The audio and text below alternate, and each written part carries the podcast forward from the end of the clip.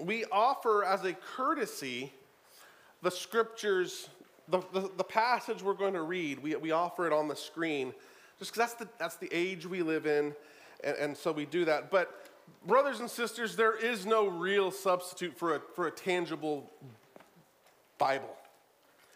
Uh, you need it to, to make notes to yourselves, to, to, to, to capture those highlights that, of insight that the Lord gives you as you read. Um, you, you really need a Bible. And so I know most of you have a Bible, and that's great.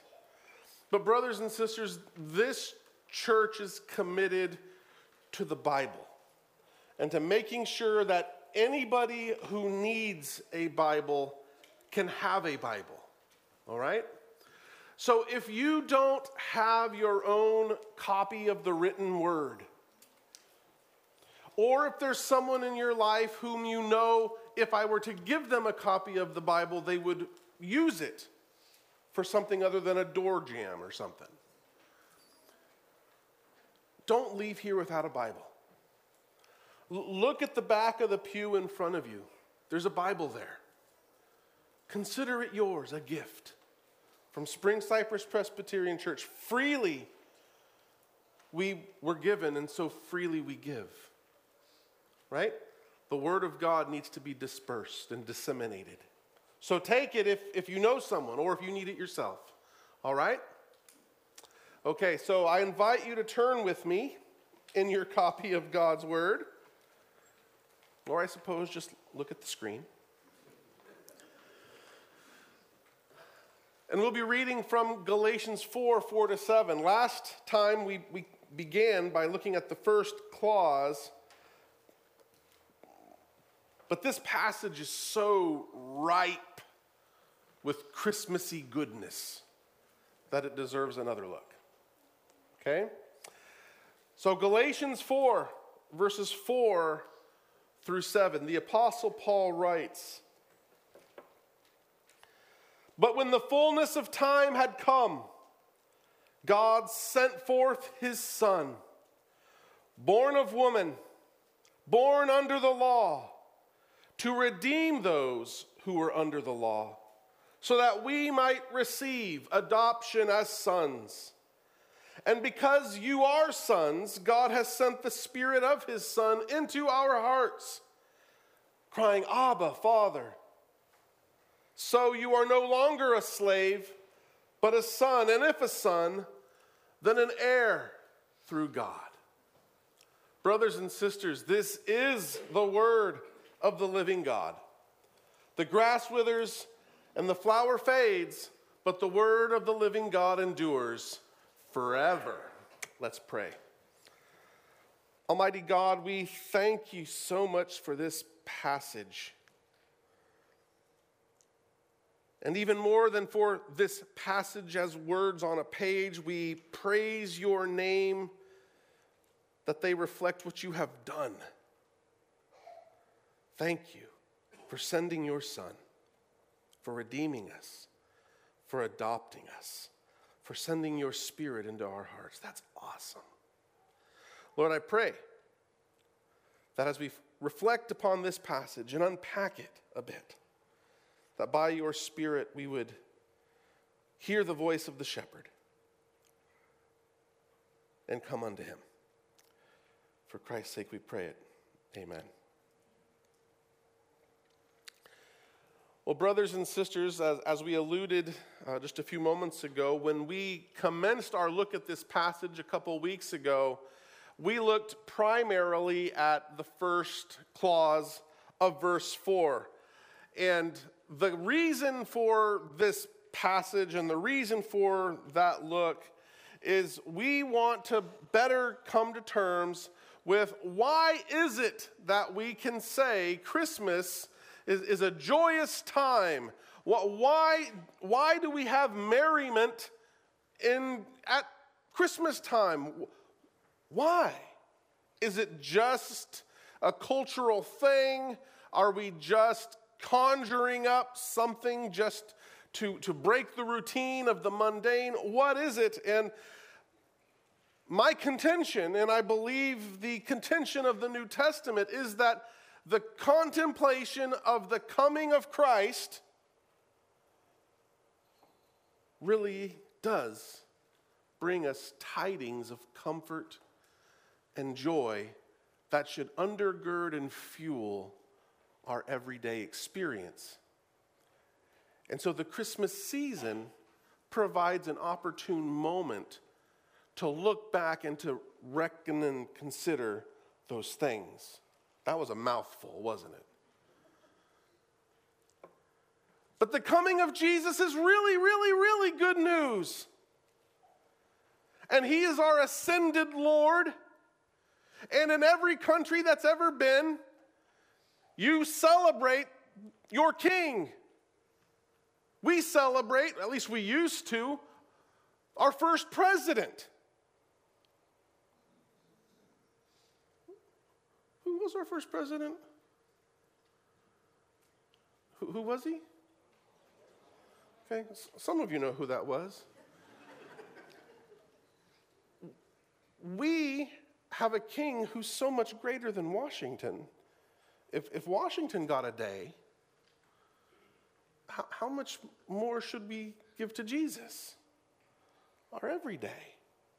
So, the coming of Christ is awesome, and I want you to have comfort in your heart and joy in your spirit. And it's desperately needed.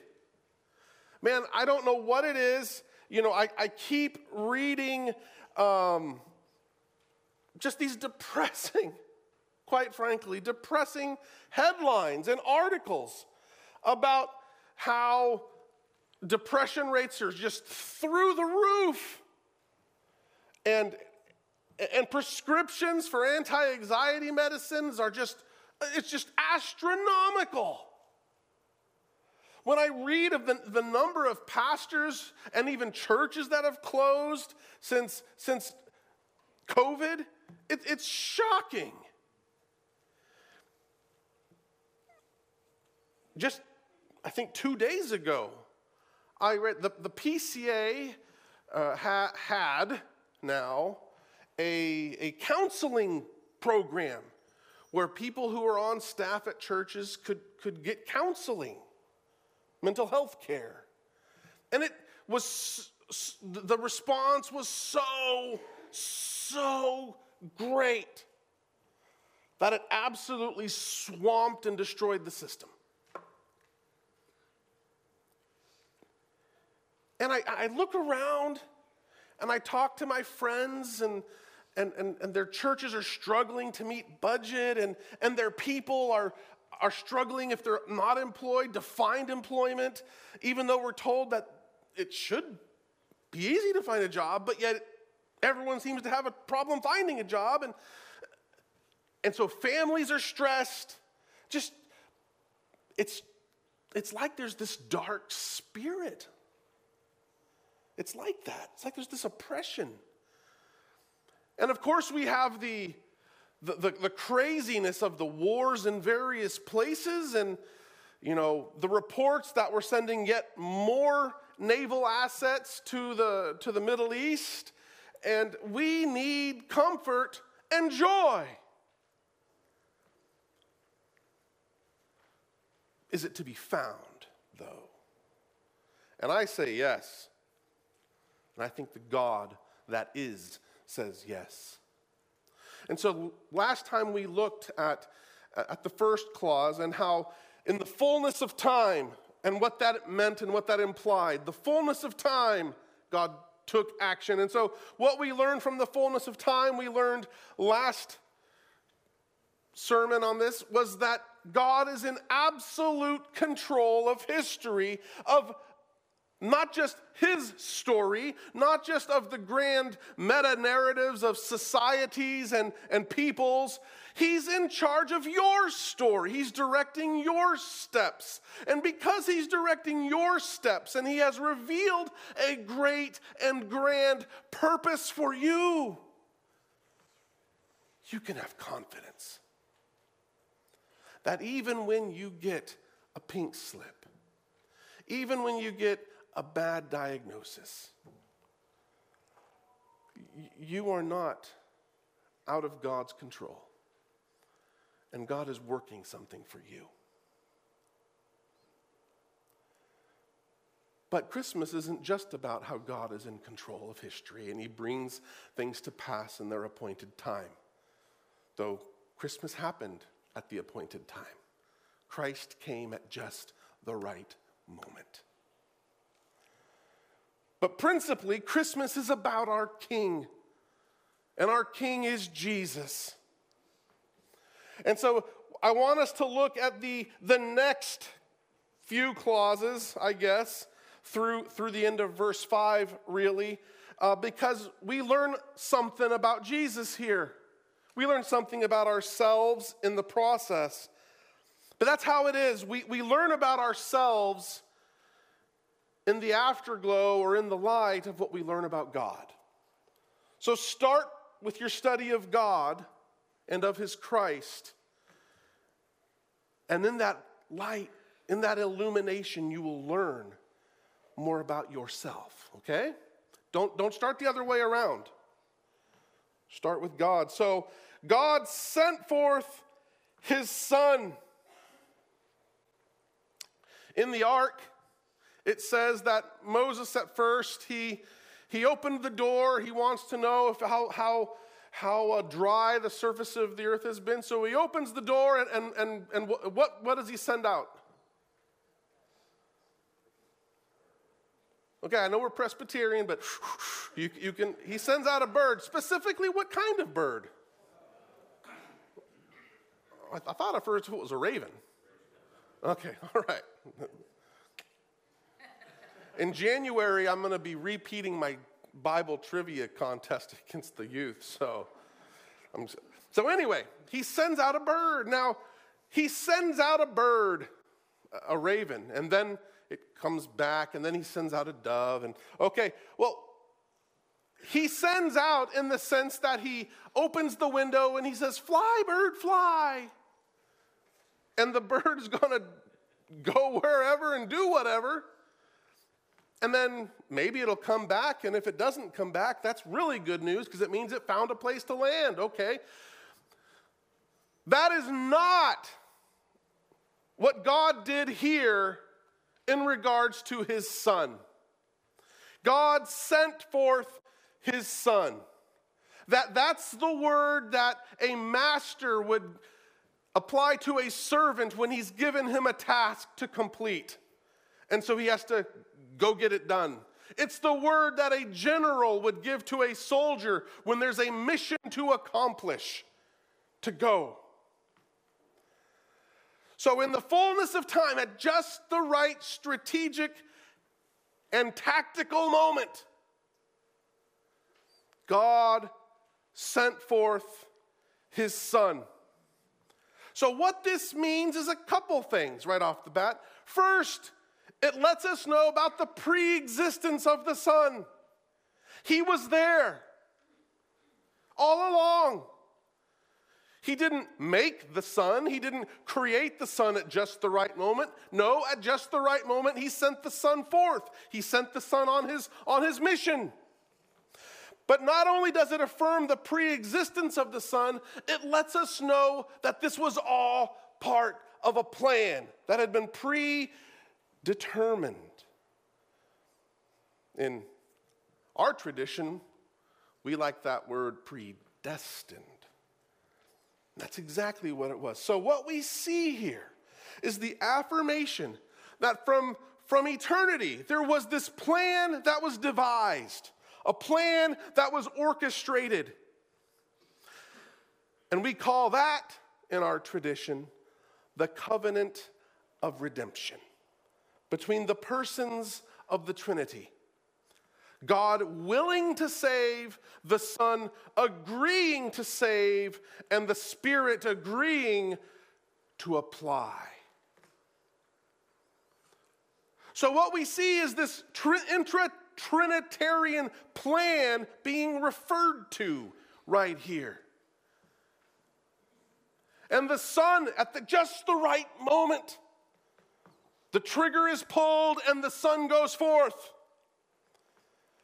Oh, on a mission. And Jesus alludes to this mission throughout his ministry many times, does he not? I mean, how many times does Jesus say something to the effect of what he says in Luke 4 43? He, he says this kind of thing all over the place. But, but just for example, for the sake of time, here's, here's one thing. They, they want him to stay in the village where he's at, and he says, No, I must preach the gospel of the kingdom in the other towns and villages, for I was sent for this purpose. Jesus was not just here walking around wherever the wind may blow. He was a man on a mission. And what was that mission? What was it? Well, what we have here in Galatians 4 and 5, you have an antecedent qualifier when the fullness of time had come. You have the action statement God sent forth his son. You have two conditional clauses, two qualifying clauses. In, in, in what manner or in what way, under what circumstances did he come forth? Born of woman, born under the law, and, and we're going to talk about both of those. But then you have the purpose clause. So he sent forth his son to accomplish what? To redeem those who were under the law. And there's an even grander vision still, but stop right there. The great the great obstacle that we experienced that, that lies before each of us is the fact that, as Paul has been alluding to since Galatians chapter 3, there's the curse of the law that abides on all of us. We are dead in our trespasses and our sins. We are hopeless. We are helpless on our own. We are doomed. And when that day of inevitability comes, for every one of us it comes, you will die, for it has been appointed unto man once to die. You will be judged. And if you go to God on your own, you don't really go on your own. You go, you go in line with our first father, Adam. And so the standard that God has for you is have you kept my law? Perfectly in every thought, word, and deed. Have you done everything I've said to do? And have you not done everything I've said not to do? And we're all of us doomed. And because of that, we've been, we've been sold into the hands of the torturer, so to speak. And we're under the dominion of the devil in this life the prince of the power of the air. And Jesus came, we are told here, to redeem those. That's awesome. But it wasn't simply to redeem, as, as awesome as that is, as liberating as it is to know that Jesus came to redeem and to set free. That's not the whole picture. Because after this immediate purpose, you, you, see the grand vision. And what does it say in the second part of verse 5? So that we might receive adoption as sons. So we see that our sin problem was the barrier in the road from the, from, from the adoption that God wanted for us. And this is where we get to look back and see that God's grand mission has been to restore the paradise that was lost. In Genesis 1 and 2, God makes man, male and female, he creates them. And God has unbroken interpersonal relationship with them. They hear the sound of him walking in the garden and they hide after they've eaten. He, he, he was in the habit of meeting visibly, audibly with his creation. And in the fall, that was broken. And what we see throughout the rest of Scripture then is this orientation, this movement that God isn't just looking for a people, He's not just looking for, for, for worshipers in the mere servant sense. He's wanting to meet with, dwell with, and have fellowship with His. And so we see this very explicitly uh, in the book of Exodus, which I hope, Lord willing, to eventually take walk with, through with you because it is my favorite book of the Old Testament. And most of us are familiar with the action in the first half of the book, right? But the second half of the book gets a little heavy because it's all these details and instructions about building this thing called the, the tent of meeting or the tabernacle. And it, it's important to understand what the point of the tabernacle was. And, and we get a little glimpse of this in Exodus 25, when verse 8, when God is preparing to go into the details about it. And he says this Let them make me a sanctuary that they might come before me and kneel, that they might render unto me the sacrifices I require. No, no. Let them make me a sanctuary that I may dwell in their midst. And then at the end, fast forward a few chapters, and he's given all the details, and now he's going to talk brass tacks about sanctifying and consecrating this whole thing that he's said. And here's what he says in Exodus 29. There, in this tent that I've just described and, and given you all the details, there I will meet with the people of Israel, and it shall be sanctified by my glory. I will consecrate the tent of meeting and the altar. Aaron also and his sons I will consecrate to serve as my priests.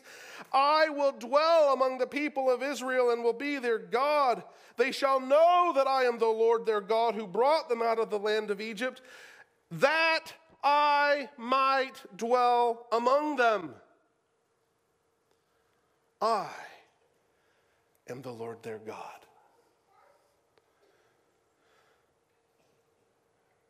And what do we hear then? Fast forward. John 1 14. That beautiful, beautiful verse. You guys know it. The Word became flesh and dwelt among us. And we have beheld his glory. Glory as of the only Son from the Father full of grace and truth. Okay, the Word became flesh and dwelt among us. And of course, that dwelt among is, is the same word for the tent of meeting. It's tabernacled. He tabernacled amongst us. And, and, and that's not just there, but we are told specifically that uh, in Third John, that we will see him as he is. And then in Revelation chapter 22, we're told that in the final, after everything is said and done, his servants, that is, those who are saved, will see him face to face. Fellowship, delighting in the presence. This is what God wants. Now, here's the astonishing thing God doesn't need us at all. Brother Danny just prayed a, a beautiful prayer of truth that God doesn't derive any glory from us. We don't satisfy any of his needs. We, we don't fill up some lack in God. He, he alone is the source of all life and being. So it's not like God made somebody to meet his needs. God wants us. he, he wants to fellowship with you. And he wants that so dearly that at just the right moment, he sent forth his son to redeem you. And to redeem you, there were two conditional, circumstantial clauses surrounding his coming born of woman. That's a reference to his full and true humanity. He knows what it's like to be in this world as an embodied creature like us because he became one of us. You experience growing pains, teens, kids, you start growing and it just kind of aches. He experienced that. You swing, you lift something too heavy, and the next day you feel it. He knows what that's about. You have a crick in your back because you slept wrong. He slept on the ground. I bet he had a stiff back half the time. Know what it's like to deal with frustrating people? Jesus, the, we've talked, shown in the Gospels, Jesus expresses frustration regularly. And then born under the law to redeem those under the law. The law is used in a great many ways in Scripture. And the error you can make is to think that every time Paul says the word law, he means the same thing. Sometimes he's referring to the Decalogue. Sometimes he's referring to the law of Moses. Sometimes he's referring to, I don't know, kind of a principle, like, like the law of gravity, where it's, it's some established principle that just is. Other times it's this reference to this recurrent covenant of works. There's this principle of obedience required, and failure to obey results in curse. And that's what he seems to be. Jesus was born under the obligation to be perfect. And he was for you and for me. And he suffered the curse of the law for you and for me.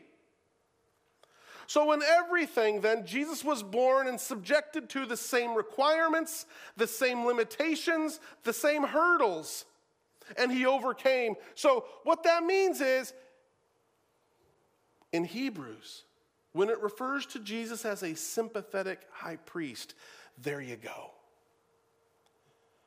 He's walked a mile in your shoes. And so you can turn to him. But, brothers and sisters, comfort and joy. From eternity past, the Trinity devised a plan. And at just the right moment, the Son came forth. Now, this showcases the Father's goodwill and love for you.